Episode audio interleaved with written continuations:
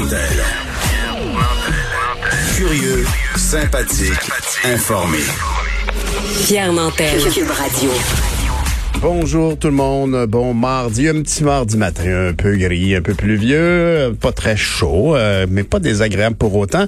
Et par contre, demain, que de belles journées en vue. Mercredi, jeudi, des beaux euh, maximum de 22, 25 degrés avec du soleil.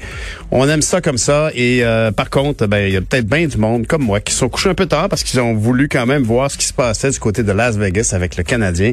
Et puis, ben Maude, toi, je pense pas que t'as écouté le parti jusqu'à la fin, mais t'as vite, as vite compris qu'on n'était pas de taille là, pour le match d'hier. Ben c'était c'était surprenant la première période là ça jouait euh, j'avais ça jouait, ça jouait dur dans les coins. Ouais. Euh, mais, comme à 13 14e minute, il y a eu un but qui a déstabilisé euh, Carey Price, un but tiré de loin, un lancer frappé. Moi j'ai l'impression que c'est bien rare qu'un lancer frappé ça score, mais ça score hier. Euh, puis dans un texte là ce matin de journaliste du du journal de, de Montréal, on dit on a compris du côté des Knights ce que les Jets ont jamais réussi à comprendre que Carey Price on peut pas le battre sur un lancer direct. Donc ce sont des des, buts avec des lancers euh, voilés où il y avait euh, exactement dérivés où il y avait peut-être confusion devant le filet où ça s'est produit.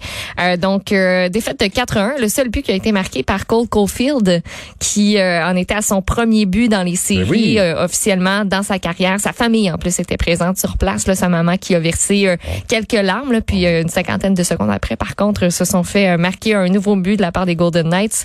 mais je sais pas si tu as vu le, le, début de match, l'avant match, en fait, là, avec les hymnes nationaux et tout, là, le gros spectacle. Là, écoute, c'est, c'est Vegas. Pyrotechnie Las Vegas. Pyrotechnie, du feu, des tambours, des cheerleaders. Envoyez donc. Ça des gladiateurs. C'était très, très Las Vegas, effectivement. Là, on rigole, mais on est tous très préoccupés et, toi, tu as l'air choqué de cette nouvelle qui arrive de Québec. Il y aurait donc eu un meurtre à Québec et on parlerait clairement ici d'un homme qui dit avoir il a tué lui-même sa conjointe et il est venu se livrer aux policiers. Donc, ce serait, oui, tu l'as dit, le 13e féminicide de l'année au Québec qui pourrait bel et bien avoir eu lieu à Québec cette nuit. Euh, il y a un appel qui a été placé vers 2 heures du matin pour rapporter une chicane de couple dans un appartement à Limoilou. Les policiers se sont déplacés, ont découvert à leur arrivée le corps d'une femme âgée dans la cinquantaine et comme il y avait des marques de violence visibles, on a procédé à un déploiement policier en conséquence qui est toujours en cours le présentement. Selon le service de police de la ville de Québec, le suspect, un homme dans la trentaine, s'est présenté dans un poste de quartier vers 4 heures du matin. Après avoir été rencontré par les enquêteurs, il a été arrêté et devrait faire face une accusation de meurtre. Le SPVQ traite ça comme un dossier de violence conjugale, euh, selon les informations qui viennent tout juste d'être rapportées à TVA. 13 féminicides en un an. C'est énorme. Juste hier, on avait le texte de Geneviève Peterson qui nous disait, qui nous racontait l'histoire d'une femme qui dit j'aurais pu être la 13e. Puis aujourd'hui, on se dit, ben finalement, ça n'aura pas été elle, mais il y en a 13. Moi, ça vient, ça vient vraiment me chercher. On n'est même plus capable de les compter sur les, sur les doigts de nos deux mains. Ça, ça, ça, pas de bon sens. Vraiment, puis euh, voilà, actuellement, la pandémie a peut-être un peu le dos large là-dessus, mais très clairement, les hommes au Québec, on a, on a un enjeu avec euh, avec la femme, avec ce qu'elle représente, avec notre dépendance à son amour. Si on l'a pu, on l'accepte pas, qu'on a souvent entendu parler de ça, comme aller chercher de l'aide, les gars. C'est pas sain cette histoire-là, effectivement. Bon. Et puis, euh, tout ce temps-là, par contre, euh, on, on, en parle de moins en moins de ces gens-là qui sont euh, des, des conspirationnistes, mais là, c'est du sérieux. C'est une avocate qui s'est dit anti-vaccin à maintes reprises sur les réseaux sociaux, qui nous, qui nous écrit souvent d'ailleurs. On la voit souvent que Lauriane Blais. Exactement. Donc, c'est un article du Journal de Montréal ce matin qui raconte euh, cette histoire-là. Là. Donc, maître Gloriane Blais, une avocate de lac mérantic qui se vante sur les réseaux sociaux d'être anti-vaccin.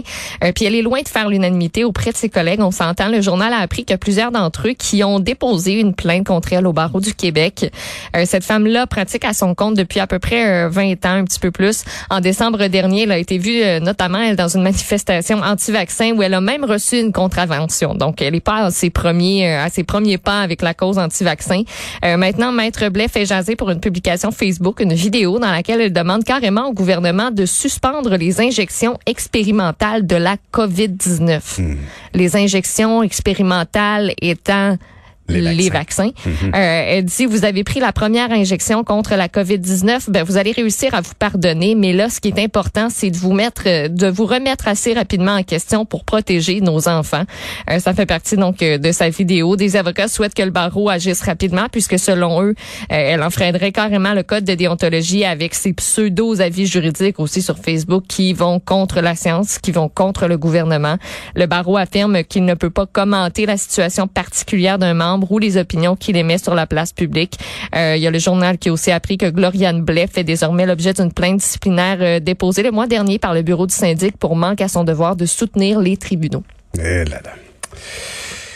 On pensait qu'on avait fini avec ce genre de mouvement-là, hein, quand on voit en plus que Maxime Bernier a été arrêté euh, dans son devant les Kodak en donc. Au, au Manitoba, c'est comme, me semble que c'est assez clair là que, et d'ailleurs le ministre Dubé euh, hier qui réagissait aux vœux euh, de Monsieur Legault de voir plus de monde au, euh, au, au Centre Bell, puis il disait oui mais le, la clé c'est la vaccination, et il réitérait un chiffre intéressant qui est sorti que 75% des gens, des nouveaux cas de Covid sont des gens qui n'ont pas été vaccinés.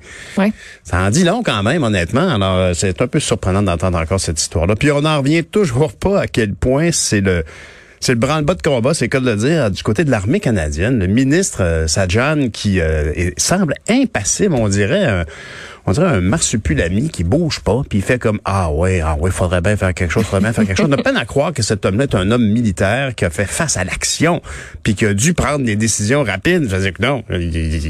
Qu'est-ce qui s'est passé entre sa carrière militaire et aujourd'hui?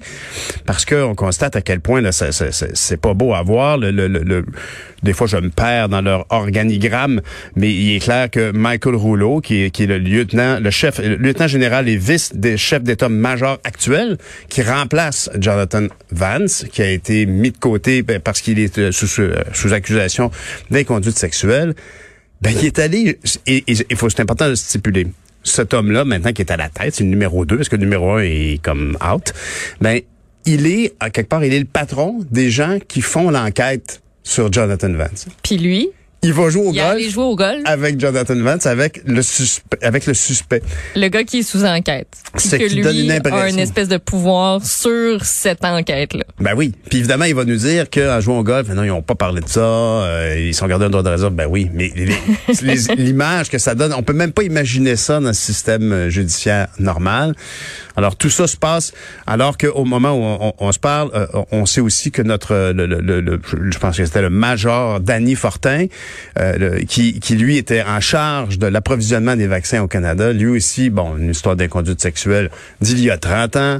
Honnêtement, il était étudiant au Collège militaire de Saint-Jean et, euh, et aujourd'hui, lui conteste sa, sa, sa, finalement sa mise à pied euh, compte tenu du fait que il, il, a, il a le, très clairement, il y a eu une influence politique. Ce qu'on voit dans les documents que ces avocats ont remis euh, à la cour, euh, parce qu'il est maintenant il fait l'objet d'une poursuite du, du euh, comment est-ce qu'on dit ça? Pour la DPJ Non, ça n'est pas dans DPCP, le DPCP. Pas dans le bon bout. Chez moi, c'était dans le mauvais acronyme.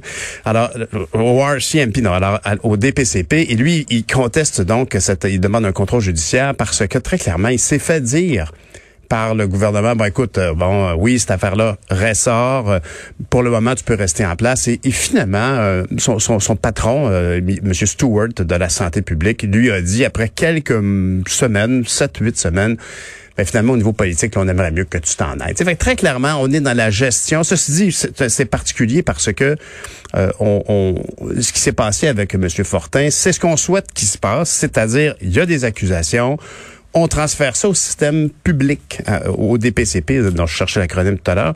On transfère ça au DPCP parce qu'on veut pas avoir une espèce de justice interne euh, qui est un peu obscure. Mais aujourd'hui, très clairement, cet homme-là, en tout cas, ça peut. Il y a beaucoup de gens qui questionnent le fait qu'on a pris un homme avec autant un rôle aussi clé dans la, campagne de vaccination, puis on l'a tassé rapidement comme ça. On aurait pu dire, regarde, mets ça de côté pour le moment, puis on, va, on verra bien euh, ce, qui en, ce qui en sortira c'est exhibé nu il y a 30 ans dans un couloir du collège militaire de Saint-Jean. Aujourd'hui, en fait, bon, on verra bien ce qui va se produire, mais c'est très clair que les partis d'opposition, entre autres M. Paulus, Parti conservateur, dit, mais oui, mais Regardez le ministre de la Défense qui fait rien, qui bouge pas, qui est mis au courant de certaines choses, qui n'agit pas. Très clairement, le mauvais exemple vient d'en haut. Est-ce que le ministre de la Défense va finir par... Parce que c'est très clair que c'est un poids mort pour le gouvernement Trudeau qui veut s'en aller en élection que de traîner ce ministre-là.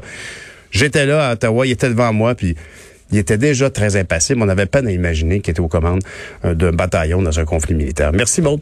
Bonne, Bye, journée, bonne journée, Mme Boutet. Bye.